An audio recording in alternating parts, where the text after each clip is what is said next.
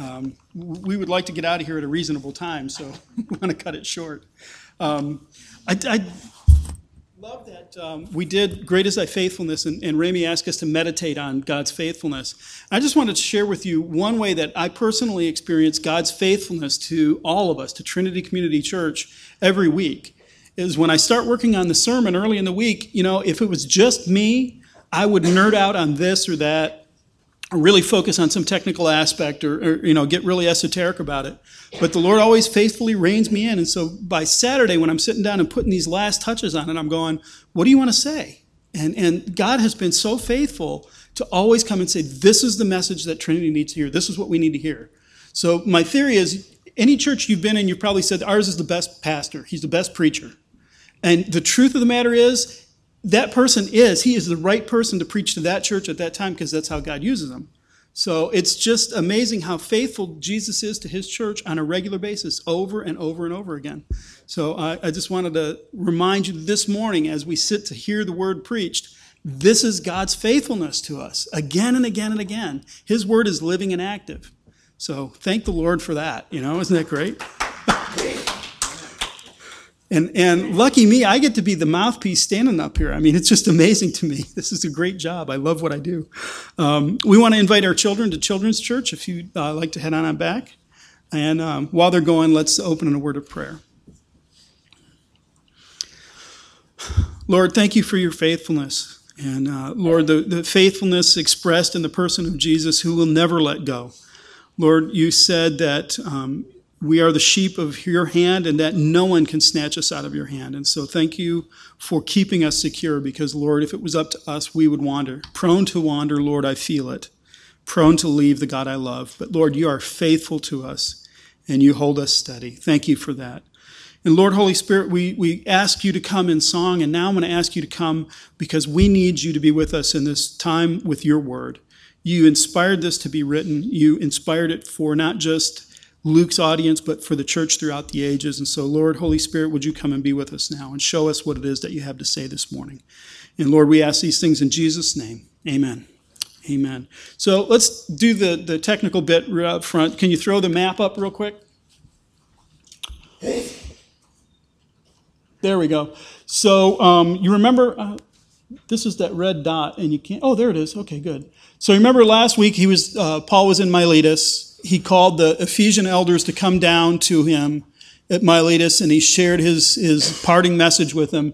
And then he got on a ship. And, and what we just heard is he sails uh, past Kos, past Rhodes uh, to Patara. And then he passes Cyprus on the left hand side. They see it off the port bow. And then they land over here in uh, Phoenicia. So that, that was basically where we're going. And now you don't ever have to see that map again. Here's the thing is it starts with again Paul's travel journal, right? We sailed past Kos, we sailed past Rhodes, and we, we land at Patara, and then we sail with Cyprus on the left-hand side. All this, there's tons of little details in it. And I'll tell you, there's some really interesting stories about Kos and Rhodes, but I'm going to treat those things just like Paul, uh, Luke did in passing. Just there we go. That's what they sailed past. Uh, we don't need to get into the history lesson about them, but it does raise the question why did Luke write them and why did the Holy Spirit inspire them to be there for us? And before I said, remember, what, Luke includes these kind of details for his original audience so they can go, they can kind of visualize where the travel was. And for us, so we can go, wait, these are real places. You can go back and visit them. This really actually happened. Um, well, when I was reading John Calvin's commentary on this, he kind of had another approach, and he said, um, the reason Luke includes all these details, one of the reasons, or possible reason, is because he wants us to see the steel resolve that Paul has to get to Jerusalem. He, he's taking this journey. He, he, remember, Paul didn't seem to like to sail very much. Whenever he had the opportunity to go over land, but he's on a time clock, and the time is ticking, tick, tick, tick, winding down. He wants to be in Jerusalem by Pentecost, and so he's going to hop on a boat and sail because that's what he does. And so it's kind of an indication of this is the steel resolve of our apostle. He is going to do what he said he was going to do, and he's heading to Jerusalem. And if he has to get on a boat to do it, he's going to get on a boat and do it. So that's kind of, I think, the, another way to understand why this is in there. So anyway, they set sail, and when they swing past Cyprus, I love that little detail. um, we passed it on the left hand side.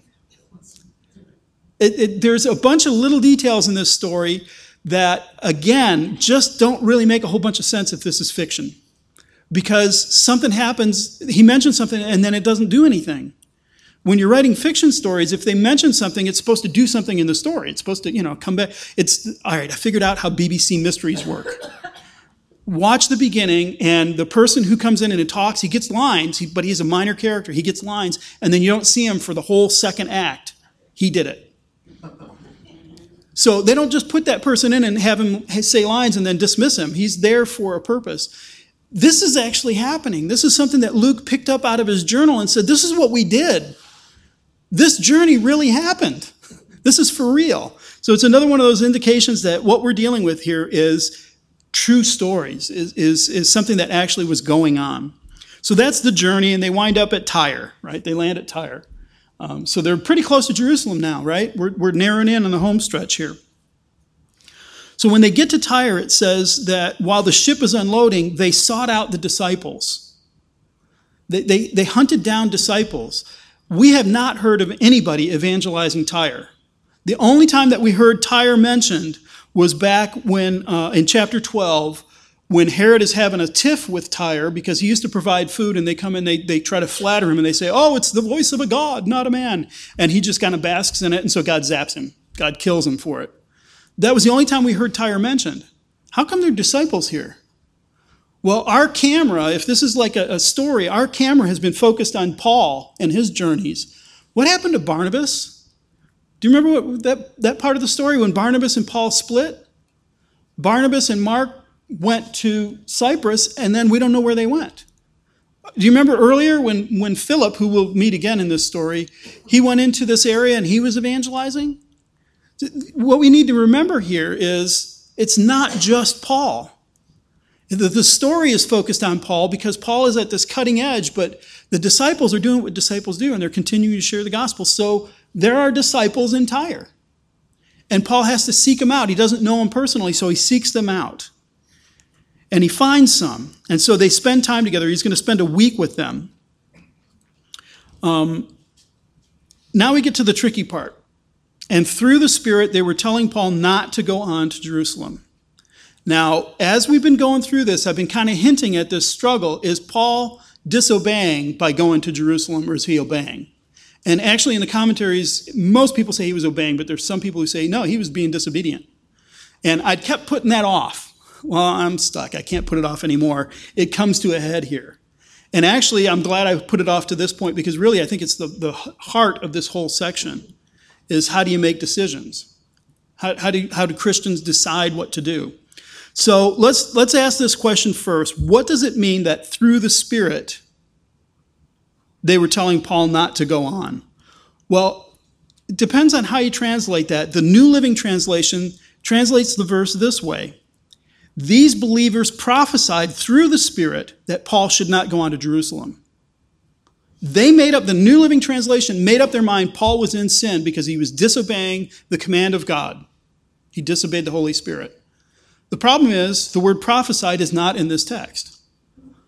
There's one little tiny word. Prepositions are notoriously dangerous when you get to translations because they can do all kinds of stuff. The word here is dia, which means through traveling through. So the ESV and the other major translations pretty accurately say through the Holy Spirit or through the Spirit. They were telling Paul not to go on. That's not the question. The question is, what does it mean through the Spirit? Now, the New Living Translation has decided through the Spirit means that the Spirit spoke through the disciples. They prophesied. They said, The Holy Spirit says this, don't go to Jerusalem. And Paul goes, Yeah, I'm going anyway that just doesn't seem to fit with who Paul is, who Paul has been so far, that he would hear a direct prophetic word and say, I'm going to do it anyway. That just doesn't seem to fit for me. So then, what does through mean? Well, if you look in the New American Standard Bible, there's a footnote, and the footnote says, uh, through what the Spirit was saying, the people decided. So here's what I think is going on is the people have heard that Paul will be arrested, he will be put in chains in Jerusalem. And isn't that exactly what we heard earlier? He said, In every city I go to, the, the Spirit it says again and again, I will be arrested, chains and, and imprisonment wait me. Every place he winds up, somebody stands up and goes, Paul, when you get to Jerusalem, you're going to be arrested. Either through supernatural or natural means, they know this. So if we kind of re- go back and review this whole question, uh, in 1921, Paul is resolved in the Spirit to go to Jerusalem. Remember, I said resolved in that context is used as a middle voice, and the middle voice is kind of reflective. It comes back on me. So it wasn't like the Holy Spirit convicted Paul and he was going to go do it. It sounded to me like Paul was resolved in his spirit. He was set firm, I'm going to Jerusalem, I'll be there by Pentecost. So that was 1921. In 2022, Paul is bound or constrained by the Spirit and the problem with that one is it could be middle voice, it could be uh, passive. They're both written exactly the same way. So it could be that Paul was convicted and bound by the Holy Spirit, you're going to go to Jerusalem. Or it could be that he again was, was firm in his resolution. Can't really make up my mind on that one, so I punted. I'm punting again. we'll, leave that one open. And then um, now in 2023, the Holy Spirit clearly says that chains and imprisonment await Paul. That's the, the, it's not the Spirit, it is the Holy Spirit tells him this. So that's a little bit more clear. What the Spirit has said without, without any kind of confusion is he's going to be arrested. The idea that he not go is still kind of up in the air. And so in verse 21, or chapter 21, our chapter now, verse 11, we'll hear from Agabus, a prophet. And what will he say? Will he say, Don't go to Jerusalem? Thus says the Holy Spirit, don't go to Jerusalem? Again, what he'll say is, what awaits you are chains. So my theory is, my, my understanding of this is when Paul, it says that Paul was told not to go, what happened was the disciples heard, chains and arrest await you. That was true. That was what the Holy Spirit has consistently being said, has been saying in this, this uh, entire section, this travel. And so the disciples then, through the Spirit, through the Spirit's prompting, because the Spirit told them that chains await, they expressed their desire, which is please don't go. Please don't go. We don't want you to get arrested. We don't want this to end. So I, I think that's what's happening there. Um, that's why, like I said, the New American Standard, their, their footnote says, because of impressions made by the Spirit, they said don't go. And I think maybe that's a better way to do it because the word dia can be because instead of through. Um, it's probably not in this section, otherwise we would have translated that way. And, uh, you know, I'm a three-year um, Greek student. I'm not going to argue with these people who wrote the translations. They're, you know, PhDs in this stuff. Um, but we still are left with the question, what does it mean through? So I think that's what it means is the Spirit's impression on them led them to beg Paul not to go. And, and actually in the second part of this, we'll see the same thing is the disciples will hear from Agabus, this is what's happening, and they will say, please don't go. So I think that's what's going on. Um, I'm, I'm, glad I punted. So that's, uh, that's what he gets there. So he arrives in, in Tyre, and what he, he receives in Tyre is pleading. The saints are pleading with him not to go. Um, so the next section is where he moves on from Tyre, he goes down to uh, Ptolemais and then spends one day and then he heads off to Caesarea. So in Caesarea, what he gets is prophecy. Right? So um, when it says he finished his voyage from Tyre, different translations say that different ways. Um, it probably means he finished his voyage. These are short hops on a, on a boat. These are like uh, 20 to 40 miles, easily done in a day. So these boat trips are really short, and Paul's still on the boat for somebody who I get the impression doesn't care for sailing, he is, he is determined to get Jerusalem. So it's easier to be on the boat and sail rather than, than uh, go over land. And so that's what he's doing. So he goes through Ptolemais, and really where he winds up is in Caesarea. So he comes to Caesarea and he entered the house of Philip the evangelist. Isn't that a neat name? That's, that's a title for him, is he is an evangelist. When we were in Burma, I met uh, a woman who was the evangelist in the church. That was her role was to be the evangelist. Um, what that meant was she did children's Sunday school. Um, and she tried to reach out to other people, but I mean, they have a title, they have an evangelist. So we have an opening here at Trinity Community Church for the role of evangelist. I'm not sure what that means. Um, there's a number of things that, that pin down who this Philip is, because remember, we had Philip the apostle. Is that who we're talking about? No, this is Philip the evangelist, one of the seven, lives in Caesarea, has four unmarried daughters, they prophesy. So I think what Luke is doing here is he's really pinning down for us who this person is. Um, he is the evangelist. And we met when we saw uh, Philip, remember um, back in chapter 6, he's traveling around and he's, he's meeting people. He met the Ethiopian eunuch and he, he witnessed to him and then he traveled around some more. And where that section ends in verse 40 is he winds up, uh, and he goes through all the towns until he came to Caesarea. So where Luke left him was in Caesarea and apparently he settled there. So the issue of the seven, what were the seven doing? Do you remember that?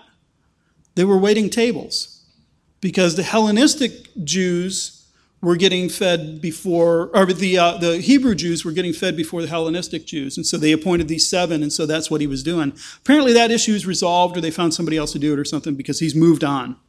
So he's there, he lives in Caesarea, and he has four unmarried daughters. This is another one of those little tidbits that get dropped in the text, and it doesn't really serve a purpose, beyond saying this is somebody for real, this is somebody you know. Because they're four daughters, they're unmarried, and they prophesy.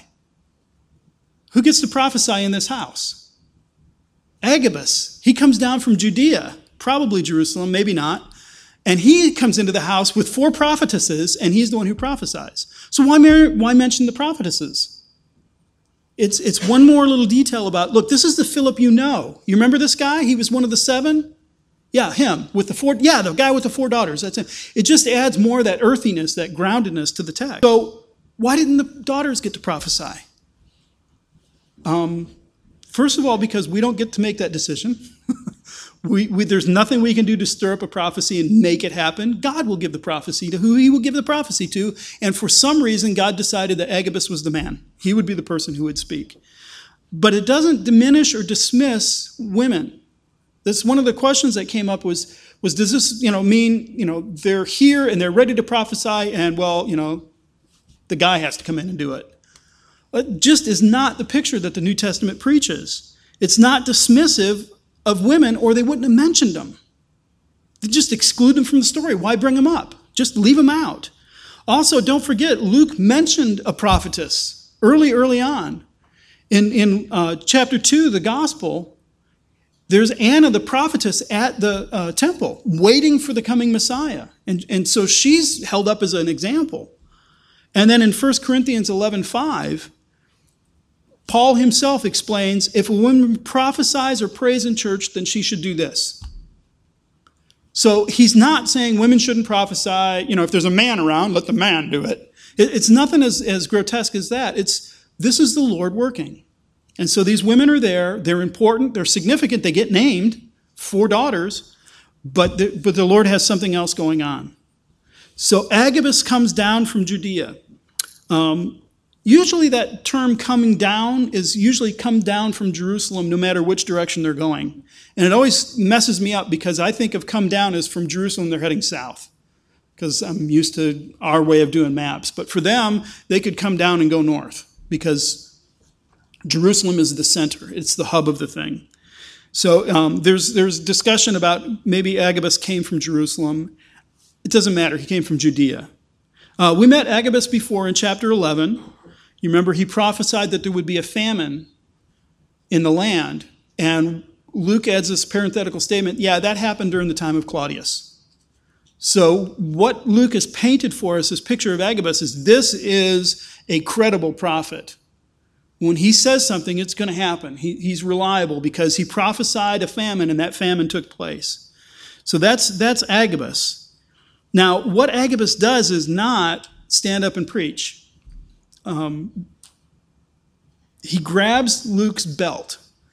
And, and I pictured this leather belt. It's not. It's probably a cloth belt that was wrapped around the waist. It may have had money in it, like a money belt.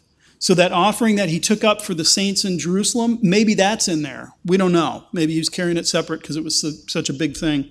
But he grabs his belt and he ties his own hands and feet and he prophesies. This is how the Jews at Jerusalem will bind the man who owns this belt and deliver him into the hand of the Gentiles.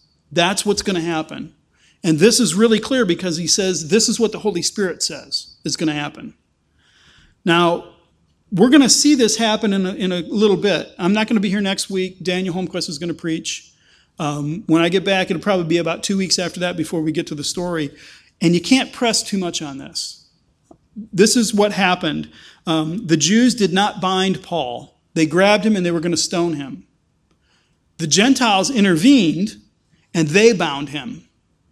And so it's not like it's wrong, it's just you, you can't press too much on the details. The Jews at Jerusalem did oppose him. That's what he's getting at with bind him, is they're going to arrest him. They did grab him and they did try to execute judgment. And they did hand them over to the Gentiles, although unwillingly. Because they came down and they were like, man, if we have a riot, I'm, I'm in trouble. So go arrest that guy and we'll figure this stuff out. Um, so it happened. It just didn't happen, you know, exactly nit for nit, exactly the way it sounds. We have to sometimes wait till prophecy is fulfilled to understand what all that means. So that's what's happening there. It says next that when he heard this, oh, when we heard this, we're back in we section now. Paul is tra- or Luke is traveling with Paul again. When we heard this, we and the people urged him not to go up to Jerusalem. Who urged him not to go up to Jerusalem? Did the Holy Spirit tell him, don't go to Jerusalem? The people heard and they urged. I think that's what was going on in the previous section. I think that's what happened in Tyre is the people heard and they urged. They heard the Holy Spirit and they urged him not to go. So they're begging him, please don't do this. And Paul's response is, What are you doing, weeping and breaking my heart? The, they were overwhelmed with anguish when they were begging him not to go. They loved him. They didn't want to see this happen. And the feeling is mutual. He has that same feeling back to them. He doesn't say, well, you know, let's, let's discuss this analytically. He says, why are you breaking my heart? You're making it so hard for me to do this. He loved these people. He was connected with them. He felt their anguish. He, he cried with them. And he says that they're breaking his heart and begging him not to go. So that kind of makes me think that Paul has resolved himself, and there's a good reason. He has some, some solid reason for doing it, so that even his friends can't stop him. They can't even slow him down. And he explains what's going on. Why would he do this? Knowing that in every city the Holy Spirit has said you're going to be arrested, you're going to be beaten, it's, it's going to be bad for you. Why would he do it? He says, For I am ready not only to be imprisoned, but even to die in Jerusalem for the name of the Lord Jesus. All of Paul's missionary journeys, hasn't he run into opposition from the Jews? He would go into a synagogue, he would preach, Look, I'm here to tell you who the Messiah is. I can prove it because he rose from the dead and he wound up getting kicked out. They even took him as far as Lystra and stoned him. So he's met Jewish opposition at every turn. So for him to go to Jerusalem is nothing new. It's not like, oh, wait, you mean the Jews won't like this? This has been his, traveling experience the whole time. Why would the man do it? Why would somebody do this? He says, because he's been called to this mission. I will even die for the name of the Lord Jesus. I, I, that's the kind of opposition i w- I'm willing to face. This is as far as I'm going to go, is I will even face that. Paul's desire was not to wash his hands of the Jews and go, you're on your own now. Remember last week I cited Romans 9, 1 through 5, where Paul says, I myself would be accursed if I could be to save my brothers. I mean, that's how deeply, how much he cared for the Jewish people. He's, he would be willing to be damned to hell if it would save them. And so, if that's the standard he's willing to go, is being killed by them in Jerusalem a hindrance? Is it going to slow him down? I, I will go that far. If I will go as far as hell, I can certainly go as far as death. That's his passion, that's his love for his people. And he's not willing to give it up. He wants to go. So then the last section is he arrives in Jerusalem. After these days, we got ready and went up to Jerusalem. There's the up. Actually, they went down. If you look at the map, they went down. They didn't go up. They, the Bible says up, they went up. And some of the disciples from Caesarea went with us and brought us to the house of Manasseh of Cyprus, an early disciple with whom we lodged. Manasseh of Cyprus. Cyprus has come up repeatedly in this, hasn't it? Do you remember where Cyprus is? Tripoli northern Africa. These Cyprians get around, or not Cyprus.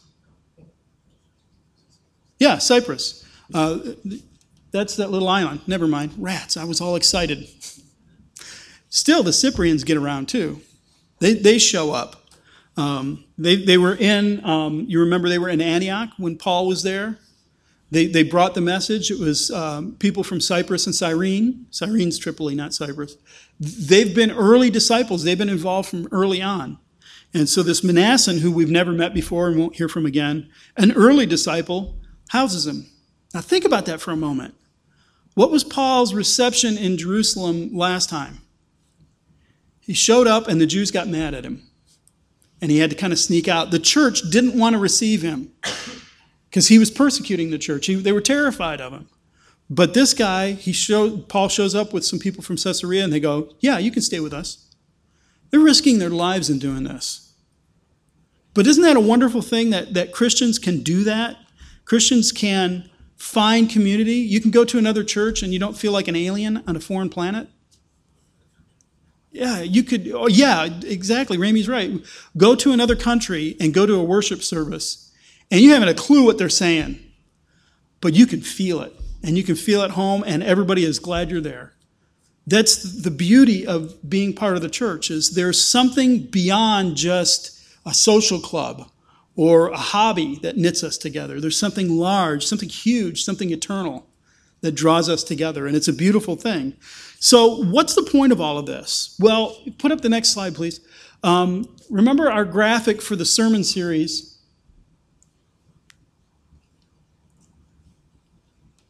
There we go. Zion or Antioch. And you remember we talked about the, that choice earlier? Zion was the holy was the hill where David, when he took over Jerusalem, he established what he called the city of David. And so, with David in mind and Zion, this hill, the way the scriptures the rest of the time talk about Zion is it's this idealized, beautiful place where God's people are going to wind up. It is this, this dreamed about kingdom that we've been longing for. And so, in the New Testament, it talks about Zion as this holy hill, the New Jerusalem. What Zion represents to us is the eternal state. We are dwelling with God, there's no temple because God dwells in the midst of us. He's just with us. It is sin and death and hell are done away with. We are set free. And we can worship in honesty and in truth, being who we were meant to be. Picture of Zion is that eternal state. It's a beautiful thing. That's often described as the church at rest.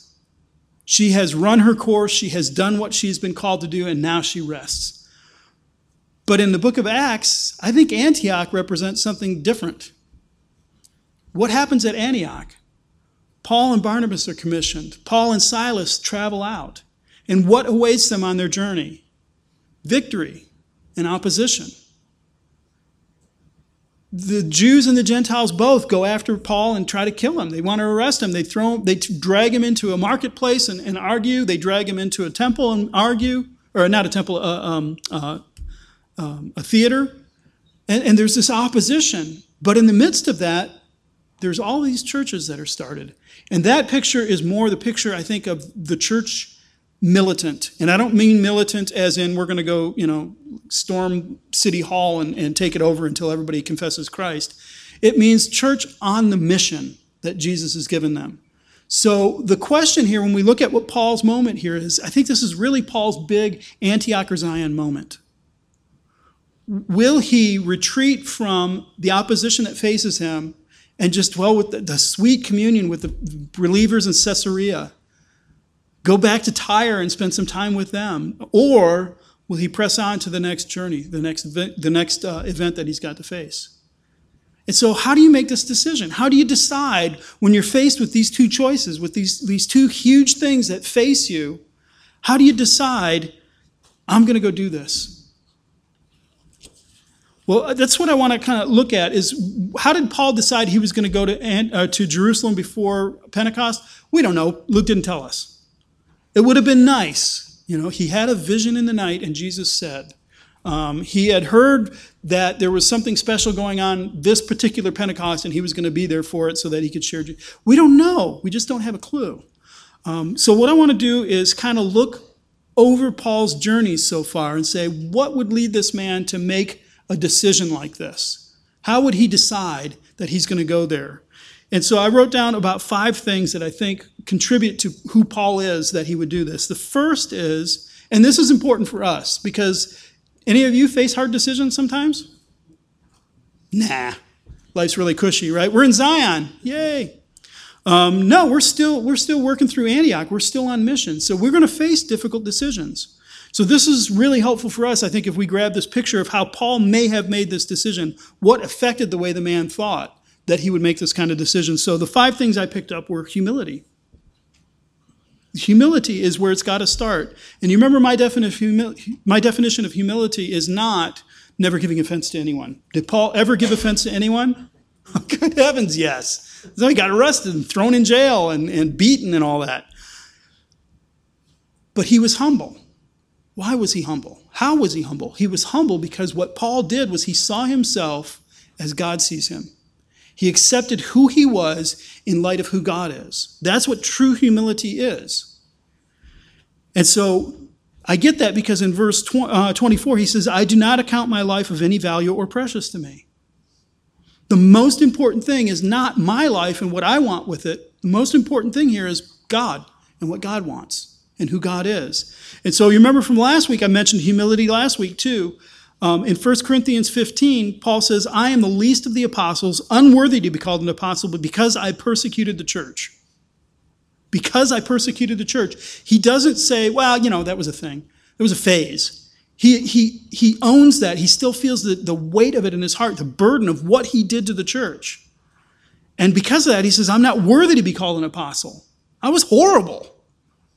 But by the grace of God, I am what I am. And his grace toward me was not in vain. On the contrary, I worked harder than all of them. So Paul is looking at himself honestly. He's not trying to, trying to make it sound good. He's not lying to himself. He's saying, I am the worst of sinners. I persecuted the church. I tried to kill them. I tried to arrest them. I tried to eradicate them. But God has shown his grace on me. And so because of him, I am who I am. That right there is, I think, a perfect picture of true humility, is acknowledging I am a wretched sinner. Given a chance, I will do horrible things. And yet, God has shown his love on me. He's put his, his grace on me. He loves me anyway.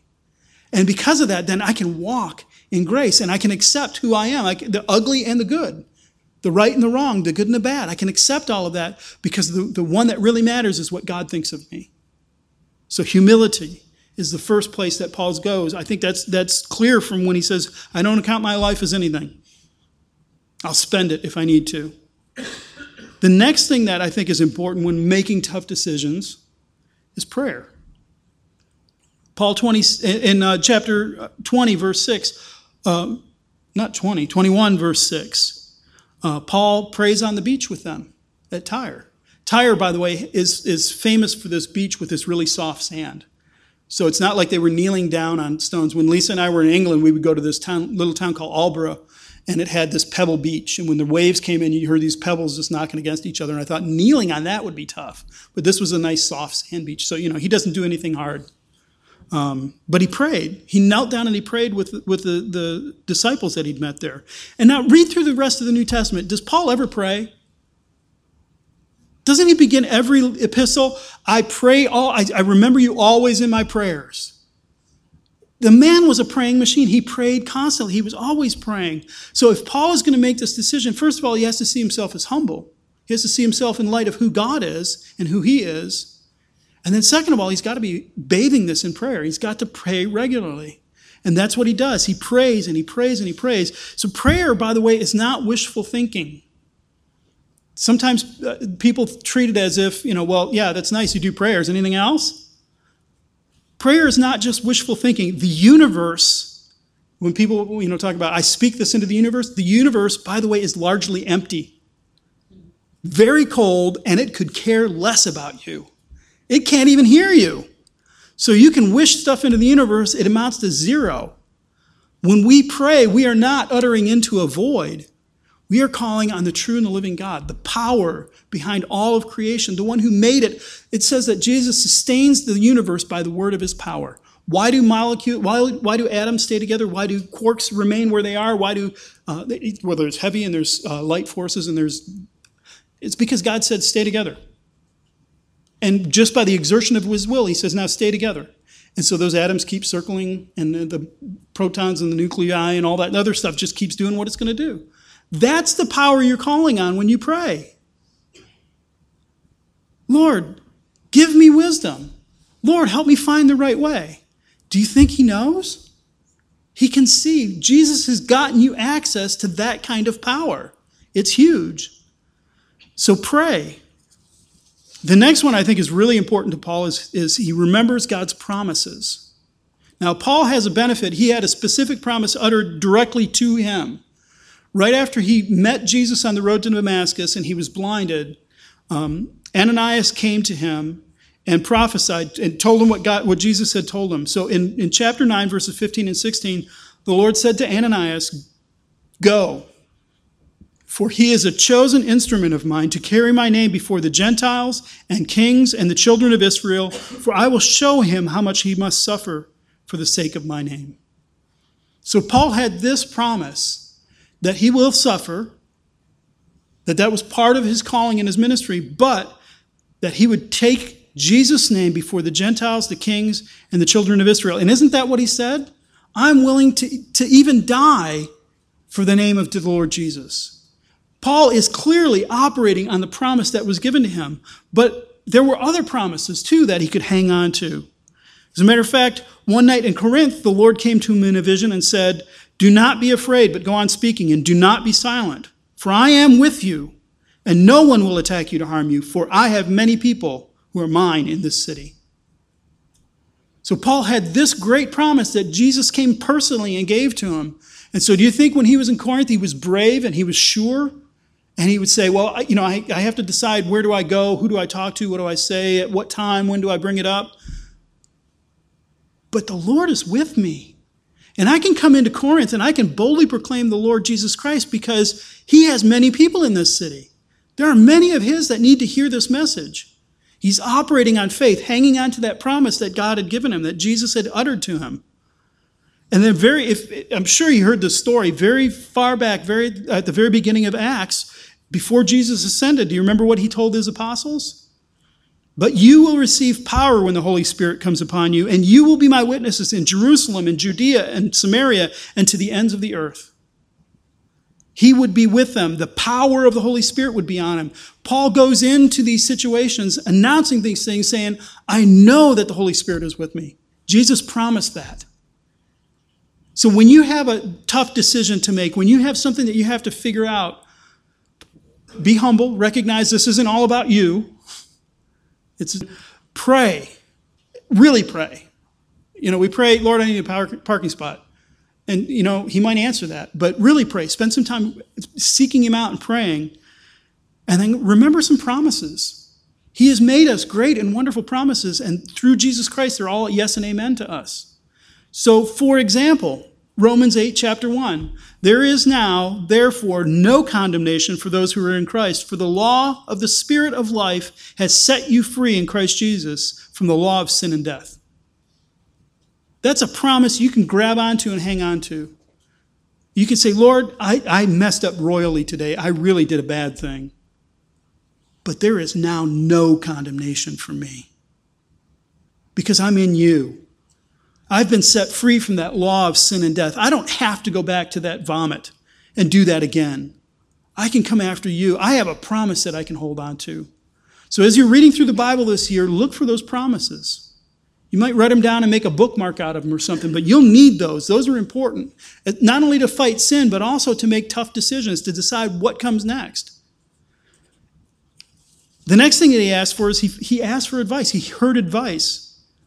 Um, in chapter 19, verse 31, in Ephesus, he was going to charge into the theater. Remember that?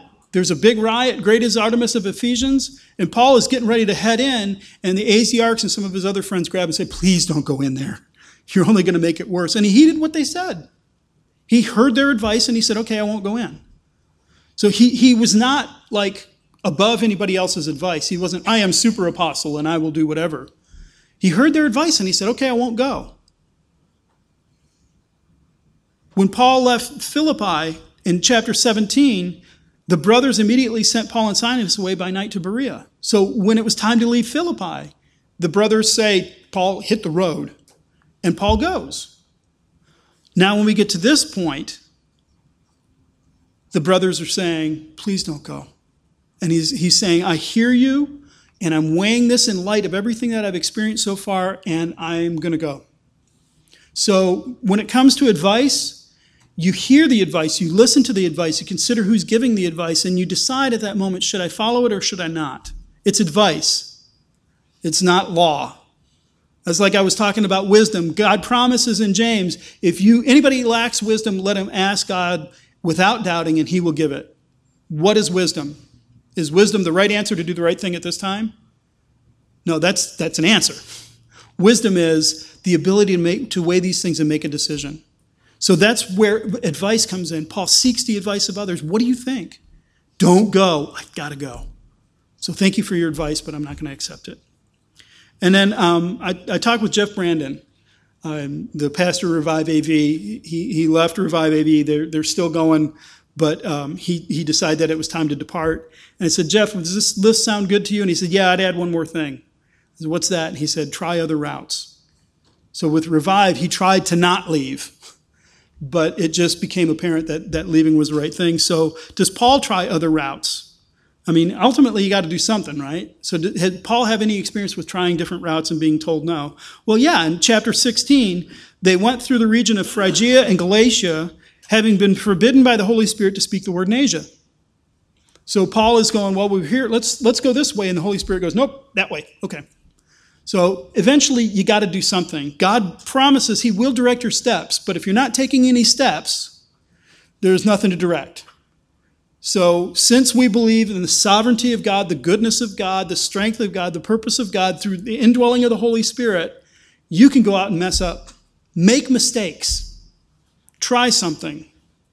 Make a wise choice and head in that direction and trust because of the promises of the Lord that He'll direct your ways. That He'll do it. So you got to eventually you got to get to that point where you're going to try something. So this, like I said, was Paul's Zion or Antioch moment, and he's made up his mind, and where we leave him is he's landed in Jerusalem.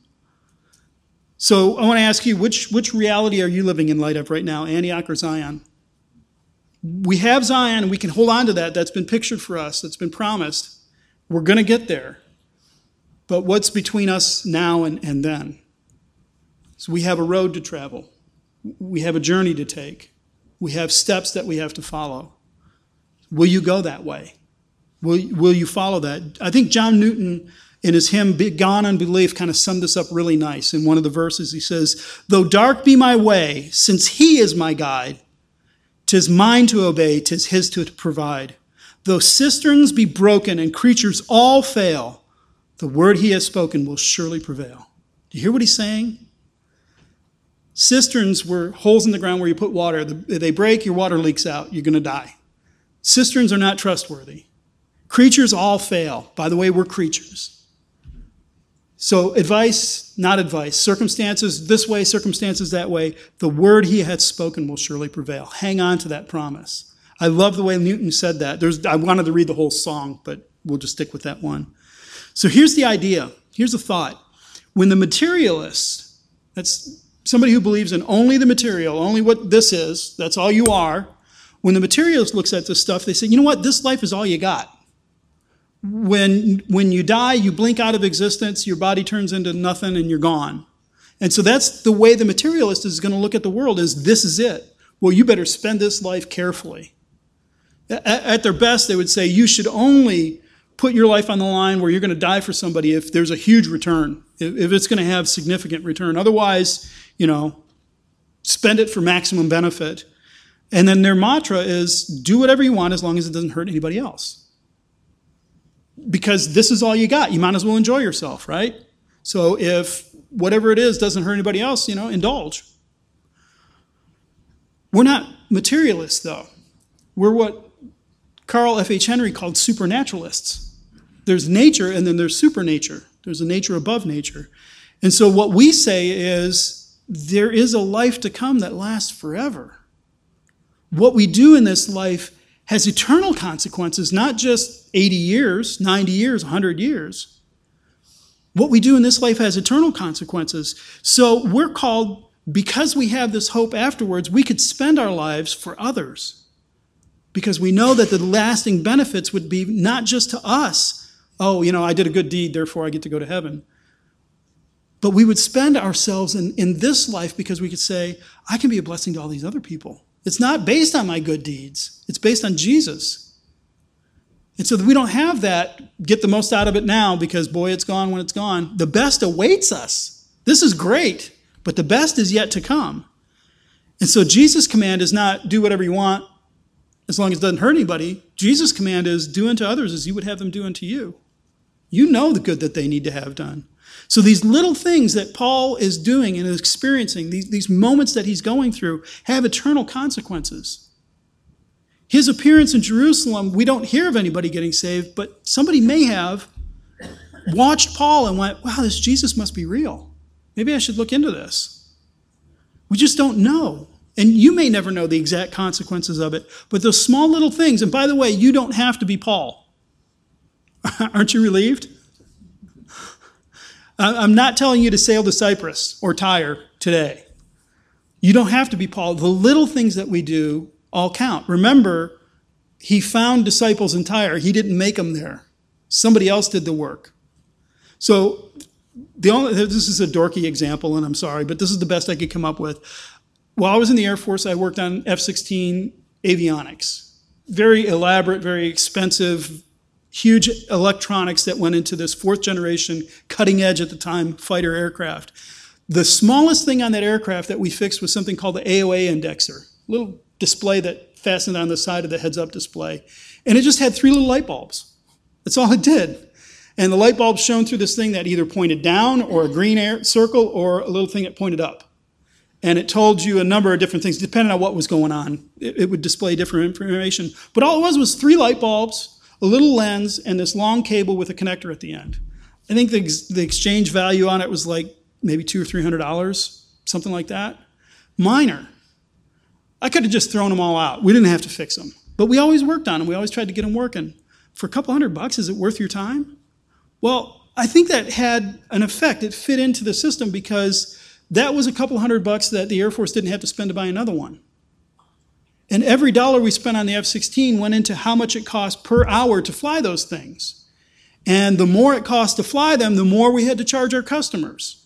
And the more we charged our customers, the less money they had for doing other things in their programs. So this little AOA indexer may have been a couple hundred bucks, but I kind of hope that it saved some money on our cost per flying hour so that we could do things like chase the B 2, chase the F 22 and burn out engines, chase the F 35 Chase, who knows what else was going on out there. So that one little AOA indexer, just, you know, soldering a wire back on, it was, it seemed minor and insignificant. It's, you know, no big deal. It had implications further down the road. That's what's happening here. When you pray for somebody, you never go on a mission trip. When you pray for Bob Burris when he goes to Tanzania, when you pray for Daniel Holmquist when he goes wherever Daniel Holmquist is going this month, because he goes everywhere. You think, oh, I'm not doing much. This is part of this big vision. This is part of this big thing that God is doing. And your little soldering job in praying has huge implications that you can't understand at this moment. So when we look at these things and we see Paul doing these amazing and huge things, we're invited in. We're invited to come along with him and, and follow him in this journey. And we're asked, Paul told us, imitate me as I imitate Christ. So he's showing us these are the things that go on in my life regularly, and these are what's helping me make decisions. So next time you face a really huge decision, how are you going to approach it? Are you going to take the materialist approach? What's the shortcut here? The, the fastest answer, the thing that'll maximize most benefit to me? Or will you ask the bigger question? What else is going on here? This eye towards eternity, this, this, this idea that there's more here. Maybe I should pray. Maybe I should look at what God's doing in this world. Maybe I should understand what God wants in this situation. Maybe I should seek some advice from, from wise friends. And then maybe I should just try something. I don't know. So that's, I think, this picture of Paul's journey, it, it can seem very far and aloof from us, unattainable. We will never be the Apostle Paul. I can, I can confidently tell you right now, you are not going to be the Apostle Paul. There was only one.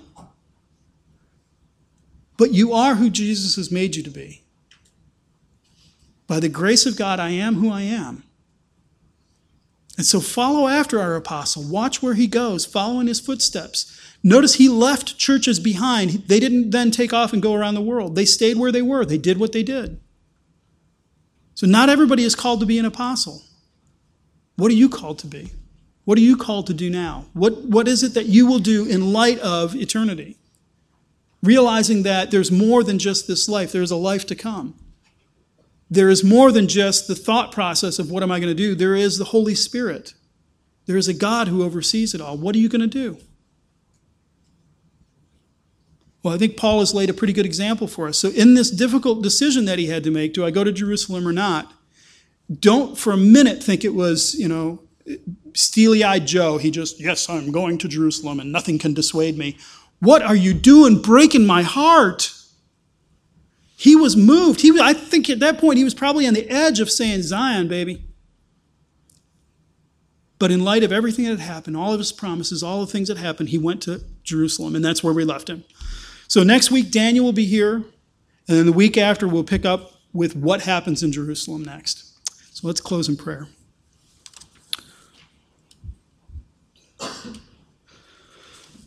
Lord, you've promised wisdom to those who ask, and so I want to ask on my behalf because I know I really need it, but all of us too, Lord, would you grant us all wisdom?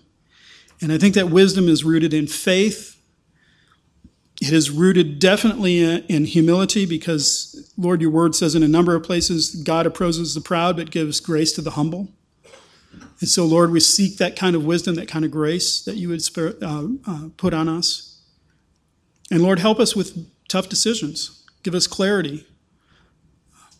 They won't always be right, but Lord, we, we know that you are the one who directs our steps, that you will guide us and that you will correct. And so, Lord, we're not Paul, we're not the Apostle Paul, but who we are in the place that you've made us to be, would you call us to be courageous and to trust in you? Thank you for your great and precious promises. In Christ's name, amen.